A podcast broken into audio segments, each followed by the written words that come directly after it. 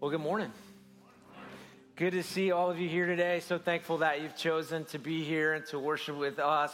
Uh, thanks to all of you that have joined us online. Really grateful that you are here. We are in a series in the book of Romans. We're in Romans chapter 7 this morning, Romans chapter 7, uh, all the way from verse 7 to chapter 8, verse 2. So Romans chapter 7, verse 7, all the way to chapter 8 verse 2, sort of while you're turning there, getting situated in your copy of God's Word, uh, I want to invite you to something Kate already invited you to, but I want to sort of highlight it.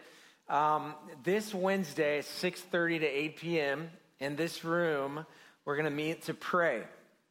And particularly, particularly this Wednesday, I want to spend half that time talking to you a little bit about the uh, Israel and Palestinian conflict, and then the second part of that, praying over all of it and its ramifications, and and we need to intercede. That's that's what we can do is we can intercede uh, as prayer warriors. And so, if 6:30 on Wednesday is usually hard, you're trying to get here from work or whatever. Uh, if you can get off just a little bit earlier and you can get here by 6:30 uh, I think this is going to be a really important time. Uh, one, to lean into the issues from a biblical perspective, but then two, to pray for so many that are going through such difficulty. And uh, so uh, I hope that you can be here Wednesday night at 6:30. Okay, so we are in Romans chapter 7 this morning, verse 7, all the way to chapter 8, verse 2. And I want to talk about the tension and struggle between the law and sin. So we're going to use that word law a lot this morning. And so I want to just define it for you so that you understand what's behind that word. When, when I say law, or when the scripture speaks to that word law, what it's talking about is the Mosaic law, the five books of Moses Genesis, Exodus, Leviticus, Numbers, and Deuteronomy. It is the law that was given to Moses on Mount Sinai, brought down to the people it contained the 613 commands by which they should live. And uh, when we're talking about the law, that's what we're talking about, okay? So stand with me. We'll start in verse 7 of chapter 7, read all the way to chapter 8, verse 2. We'll talk about this tension between and struggle between the law and sin. Chapter 7, verse 7 says, What then shall we say? That the law is sin? By no means. Yet, if it had not been for the law, I would not have known sin. For I would not have known what it is to covet if the law had not said, You shall not covet. But sin, seizing an opportunity through the commandment, produced in me all kinds of covetousness. For apart from the law, sin lies dead. I was once alive apart from the law, but when the commandment came, sin came alive and I died. The very commandment that promised life proved to be death to me. For sin, seizing an opportunity through the commandment, deceived me and through it killed me. So the law is holy and the commandment is holy and righteous and good. Did that which is good then bring death to me? By no means. It was sin producing death in me th- through what is good, in order that sin might be shown to be sin, and through the commandment might become sinful beyond measure. For we know that the law is spiritual, but I am of flesh, sold under sin. For I do not understand my own actions. For I do not do what I want, but I do the very thing I hate. Now, if I do what I do not want, I agree with the law, that is good. So now it is no longer I who do it, but sin that dwells within me. For I know that nothing good dwells in me, that is, in my flesh, for I have the desire to do what is right, but not the ability to carry it out. For I do not do the good I want, but the evil I do not want is what I keep on doing. Now, if I do what I do not want, it's no longer I who do it, but sin that dwells within me. So I find it to be a law that when I want to do right, evil lies close at hand. For I delight in the law of God, in my inner being, but I see in my members another law waging war against the law of my mind and making me captive to the law of sin that dwells in my members. Wretched man that I am, who will deliver me from this body of death? Thanks be to God through Jesus Christ our Lord. So then, I myself serve the law of God with my mind, but with my flesh I serve the law of sin. There is therefore no now no condemnation for those who are in Christ Jesus. For the law of the Spirit of life has set you free in Christ Jesus from the law of sin and death. You can be seated. Now, this is really a complex passage of Scripture, and I'm going to work hard to bring clarity to it and to help us understand what Paul is doing here. So, to back up, what I want you to remember is that this is a letter when we, when we say the book of Romans, really it's a letter. It wasn't a book. It was a letter written to the church of Jesus Christ in Rome in the first century. Uh, this church of Jesus Christ in Rome is thriving in a place and at a time where Rome is powerful, it is secure, it is political, it is religious, it has lots of wealth and economy. It's into all the things that you and I are into on a cultural level art, sport, all of it. All the entertainment that we're into. They even have the best shopping around in, in Rome. You know, this is the place you want to go. It's the entire Roman Empire is run by Caesar. Caesar in the Roman Empire is Lord. And he has his own gospel. It's the Pax Romana, the peace of Rome. And it comes with power and might. And you do not cross Caesar, that would get you crucified. Now, the disciples of Jesus, now here the Apostle Paul and those sitting in the church at Rome that are receiving this letter, they don't worship Caesar. They worship Jesus Christ, the risen Nazarene who was crucified. Uh, the gospel of Jesus Christ, the risen Nazarene, says that we are justified by faith in Christ, that we've been made right before God in Christ, not because we lived perfectly. In fact, we were all sinners. We all sin and fall short of the glory of God, but because Jesus lived perfectly because he died on a cross to save us from our sins and justify us before a holy God. And that's all of Romans chapter 1, verse 5, uh, uh, all of Romans chapter 1 through Romans chapter 5. 5 8 says, While we were still sinners, Christ died for us. Last week we learned that we're, we, we struggle with sin, and Romans chapter 6, 7, and 8 really dives into like personal sin. Um, it's real and it's a tension, it's a struggle.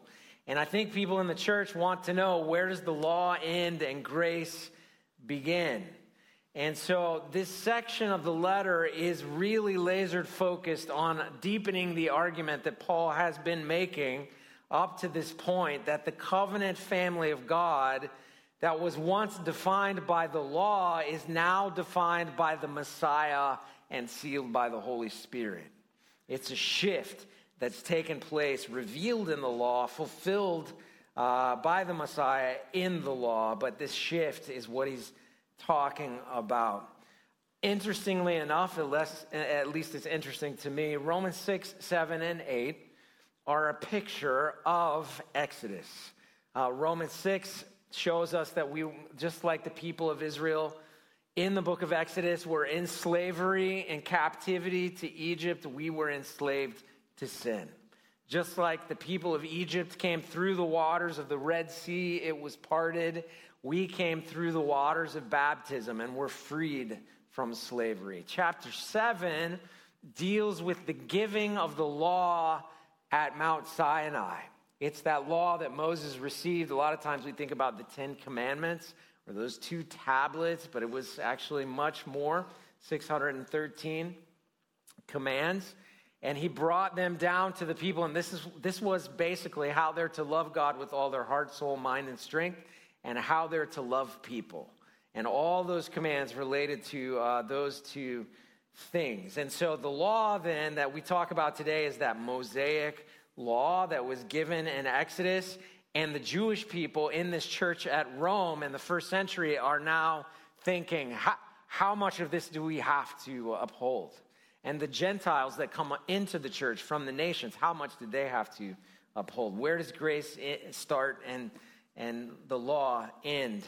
Um, we learn here that we are actually not only dead to sin, but dead to the law.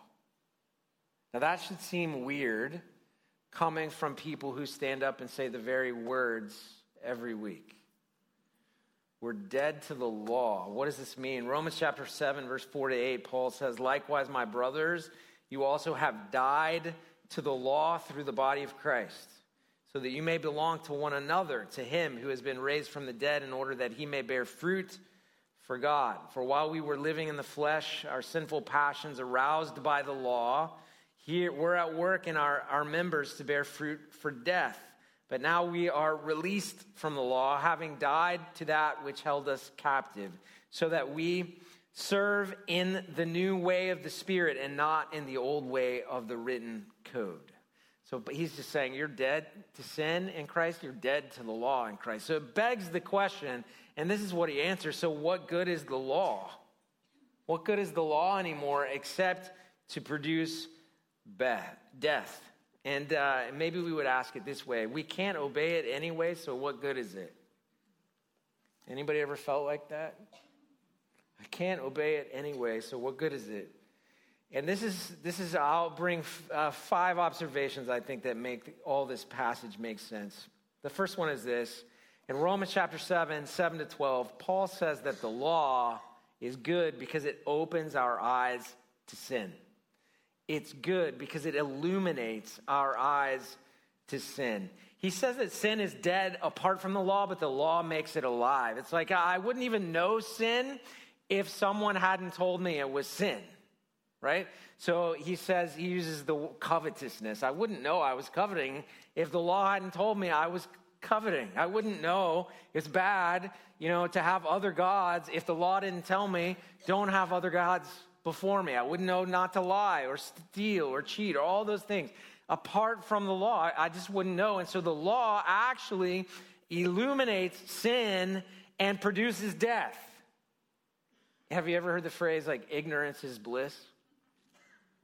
He's kind of making that argument. Like it would be better not to know. Well, he goes on to say the good news is, in all of that, the good thing is the law actually opens our eyes to sin. Romans chapter 7, verse 12. So the law is holy, and the commandment is holy and righteous and good. The law is the target. You may have heard that sin is an archer's term, that it is, it is missing the mark of the target. Is anybody a terrible dart player? Like you can't hit it? Come on, be loud and proud. She is. Um, you can't hit it. You can't hit the mark. That's what sin is. It's an it's like you try to hit that bullseye, but you can't. It's you've missed the mark. And that, that law actually shows us what the target is. And in this way, it illuminates uh, sin. And according to Paul, that, is, uh, that, that sin produces death, but that law is good for us. The second thing that is not in this scripture, but is in all of Romans that we need to, to observe here, is that the law that we're talking about is fulfilled in the Messiah. He's, it's fulfilled. Now, listen to uh, Matthew chapter 5, 17 to 18. Do not think that I have come to abolish the law or the prophets. This is Jesus talking. I have not come to abolish them, but to fulfill them. For truly I say to you, until heaven and earth pass away, not an iota, not a dot will pass from the law until all is accomplished. That iota and dot, that's the Hebrew little squigglies and dots. If you looked at the Hebrew language, he's saying not the smallest little thing is going to go away from the law. I didn't come to abolish the law, I came to fulfill it. I came to make it make sense.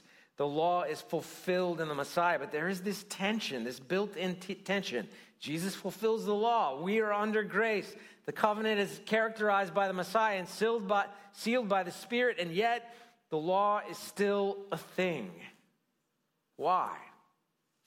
Well, because it illuminates sin, because it helps us know. We just would not know our need for Jesus apart from the law.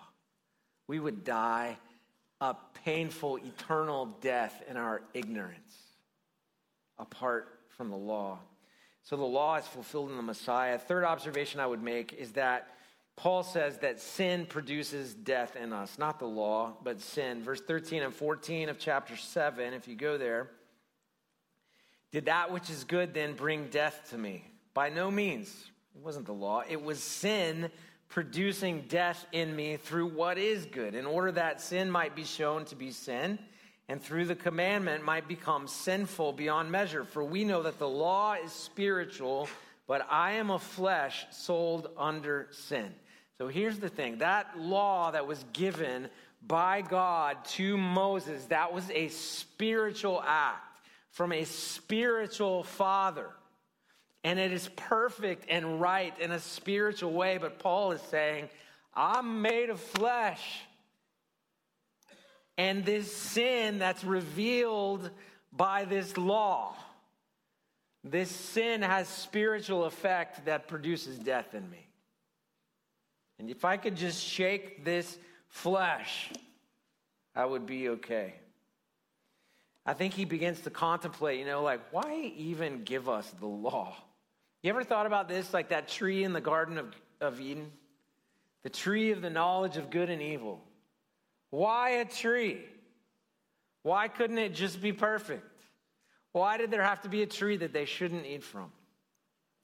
Why does there have to be law? Why does there have to be parameters, mitzvot, prohibitions that say you should do this and you shouldn't do that? Why do we need that? Well, the reason is in some spiritual way, in all of his sovereignty, God knew that it would be best if we choose to love him. He knew. He loved us, it's unconditional. But it would be best if we choose to love him. And yes, I believe in the sovereignty of God. You're going to see in the book of Romans predestination unpacked. But there is a tension between predestination and free will, and I see it in the tree. I see it in the law. This is God saying, You can choose to walk in obedience out of love, or you can walk your own way. You can do what is right in your own eyes. And it, when we miss that mark, that sin, the things that we do that are right in our own eyes, they produce death in us. It isn't the law that produces that death, but it's the illumination of sin and sin that produces the law. And Paul's got a flesh problem. I mean, he admits it. Does anybody have a flesh problem in here? I mean, come on. And that's the fourth observation. Sin is a real struggle for us. He, he, he unrolls that here in chapter 7, verse 15 to 23. I just want to read a couple of lines here from Paul. I think it's very authentic and transparent. For I do not understand my own actions. For I do not do what I want, but I do the very thing I hate. Has anyone ever felt like that? You know what's right. You know what the mark is. Your mind knows. Your heart is for it, but your hands and your feet, they don't want to pay attention because we're made of this flesh. I want, to do, I want to do the right thing, but I do the very thing I hate. Now, if I do what I do not want, I agree with the law. He's saying, at least I, in doing what I don't want to do, I'm saying the law is right. I'm wrong, but I'm doing what I don't want to do. This is what he's saying. For I know that nothing good dwells in me, that is in my flesh. For I have desire to do what is right, but not the ability to carry it out. For I do not do the good I want, but the evil I do not want is what I keep on doing. Now, this is from the Apostle Paul. If you could rewind in your mind all the way back to message one in Romans, I said, This is who Paul is. He is a Pharisee of Pharisees. He's got the Torah memorized, all the writings memorized. He has got authority among the Jewish people, clout.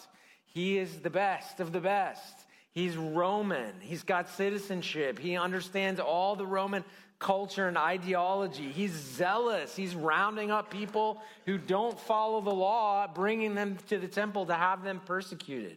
This is Paul. And yet, he met Jesus on the road to Damascus and it changed everything for him. And the reason it changed is because he realized I can have all the law memorized and I can be zealous for the law, but I keep doing what I don't want to do.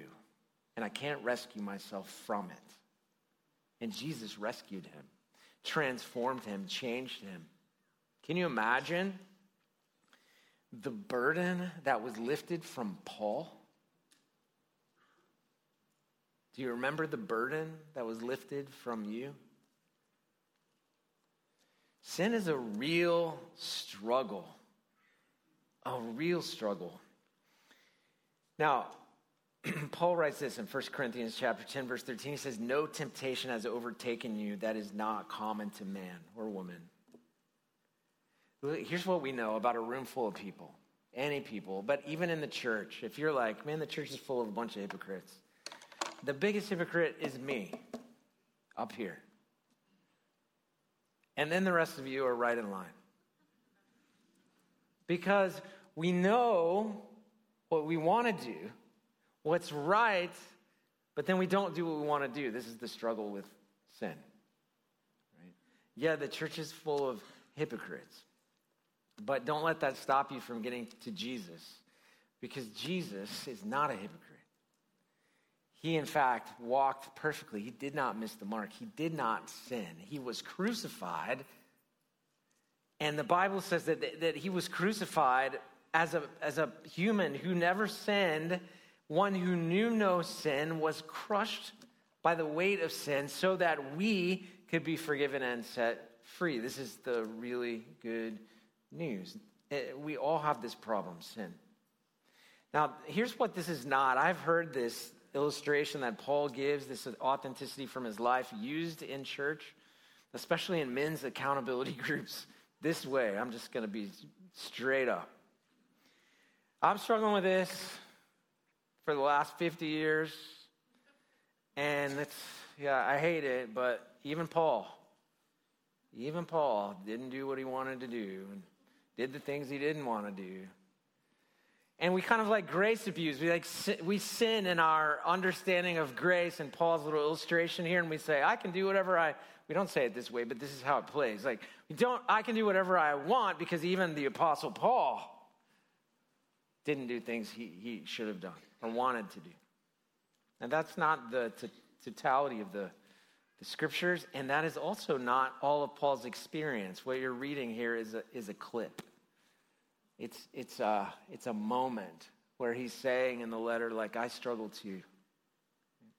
Sanctification, the process of being made holy, is forged in the struggle. The moment you stop struggling, your sanctification takes a deep dive toward death.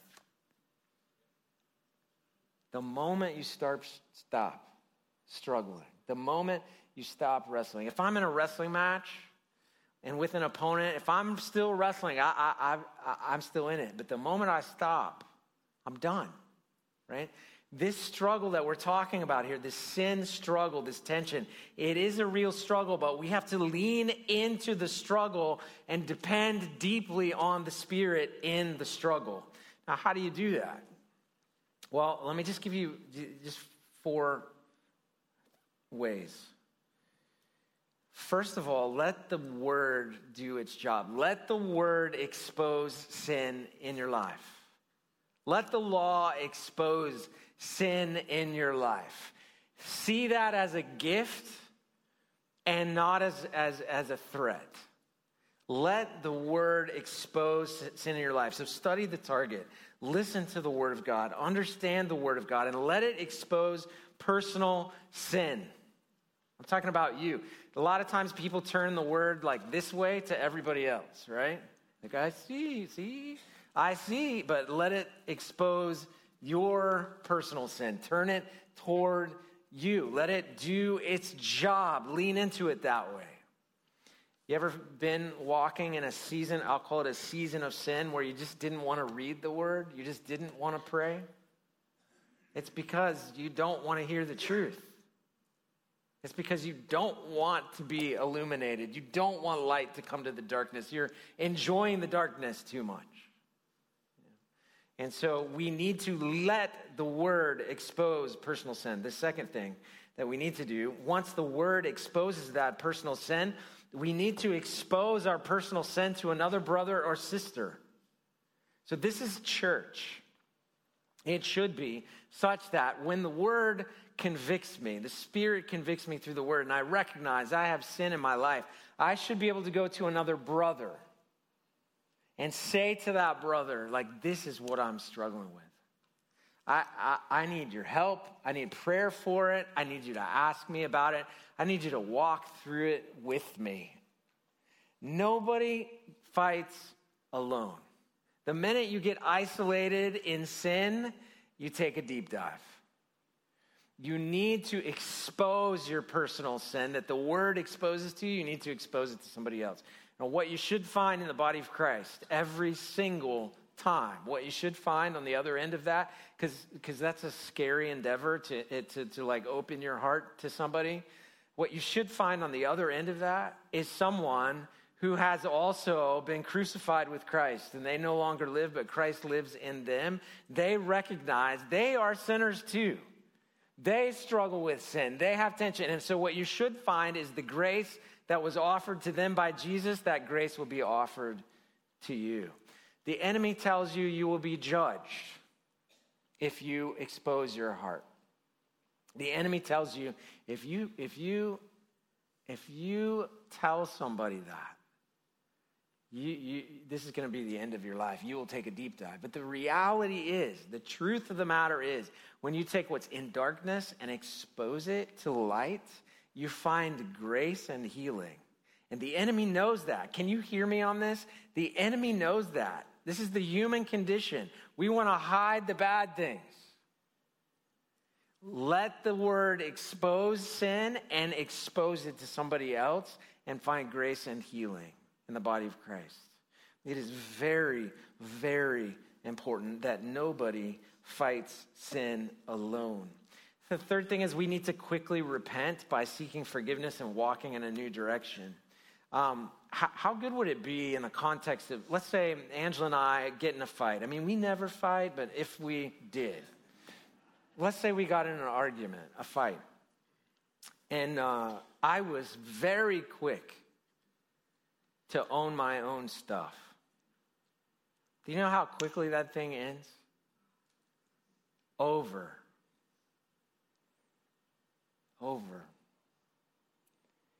Same thing is true in your relationship with God and other people that you're sinning against. If you recognize sin in your life, quickly repent. Don't like hold out for an intervention five years from now when your best friends are going to sit around and say, Do you know what you've been doing for the last? Don't wait for that. Just do this. I'm, I am wrong here. Humble yourself. I am wrong here. Repent means to turn a different direction. Turn toward God away from that stubbornness, that pride, that, that stuff inside of you that you're holding on to. Everybody kind of wants to go, It's not me, it's you. Just repent. If you, if you were tempted to say, it's not me, it's you, you've got an issue. So repent quickly and seek forgiveness, reconciliation with people that maybe you've sinned against, reconciliation, forgiveness from God. And then the, the fourth thing is just to abide in, in Christ. It's the song that we sang, but it's that rhythmic, uh, paying attention to your relationship with God. That the Greek word abide means to remain. It's meno. It's just just like to be at home with Jesus all the time. So, so read the scripture and let him speak to you. Pray and let him speak to you. When he speaks to you throughout the day, listen to him. Take note of it. Have ears to hear and eyes to see the things that he's saying to you. Sin is a real struggle. Uh, people often want to know. In fact, when we did our frequently asked questions series, like, how do you walk in the Spirit? You let the Spirit do his work. Let him expose sin through the word. Trust him enough to expose that to somebody else and let him do his work. It's not rocket science, but it is maybe fearful. How, how, how many of you think about, like, okay, I sin this way? You don't have to raise your hand on this, but if I told somebody I feel, I feel angst or fear even thinking about that, most people do. I, I just promise you, what you will find is hope. You will find community. You will find rest for your weary soul that's been burdening this thing and hiding this thing, making up for it, whatever you have to do to act like it's not really there. We all struggle. Lean into the struggle and depend deeply on the Spirit. Paul kind of ends this section of the letter like this like, Who will deliver me? Who will deliver us? Look at verse 24. Wretched man that I am. Who will deliver me from this body of death? And then he ends like this Thanks be to God through Jesus Christ our Lord. I mean, this is the gospel. Like, I get it. The only, the only one that's going to rescue me from this wretched body of death is Jesus Christ our Lord. I myself serve the law of God with my mind, but my flesh, I serve the law of sin. This is the tension. This is the struggle. I get the law, but my flesh is always wanting to do another thing. Who's going to deliver me from this? It is Jesus, the only one who can deliver you. If you follow the Exodus theme, he is the better Moses. Okay, so Moses went delivered his people into the wilderness. They received the law. Jesus went into, into, into the slavery of sin, delivered his people. You're in the wilderness now. This sanctification is all happening in the wilderness. And Romans chapter 8, you're going to find the promised land. In fact, let me just give you a little bit of a spoiler alert. Romans chapter 8, 1 and 2. There is therefore now no condemnation for those who are in Christ Jesus, for the law of the Spirit of life has set you free in Christ Jesus from the law of sin and death. And this is all of Romans chapter 8. Here's what you're going to find Jesus, his work on the cross. Though you still struggle with sin, you know what's right, you know the law, your flesh betrays you, you are being sanctified, you're fighting, you're fighting, you haven't given up, you are being sanctified. In all of this, even though you still struggle, there is no condemnation for those who are in Christ Jesus. And Paul's assertion to the people there is like, this is way better than Caesar's gospel. When you cross Caesar, you get crucified. Jesus got crucified for you. Is different. It's better news. It's hope. It's eternal. It's life.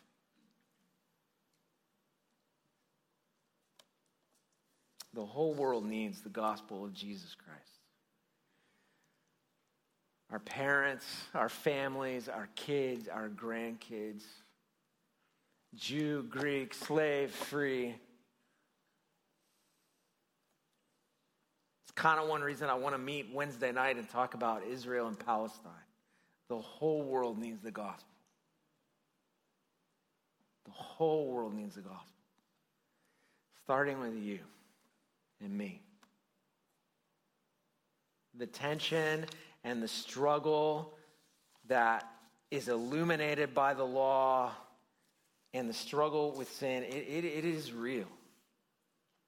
It is a fight. But thanks be to God who gave his son, Jesus, to die on a cross to save us from our sins, that we might be forgiven, that we might be justified before God, and we would never receive condemnation in his sight because he's just that good. Just that good. Would you bow your head? Ask the Lord to say anything he'd want to say to you in these moments before we sing.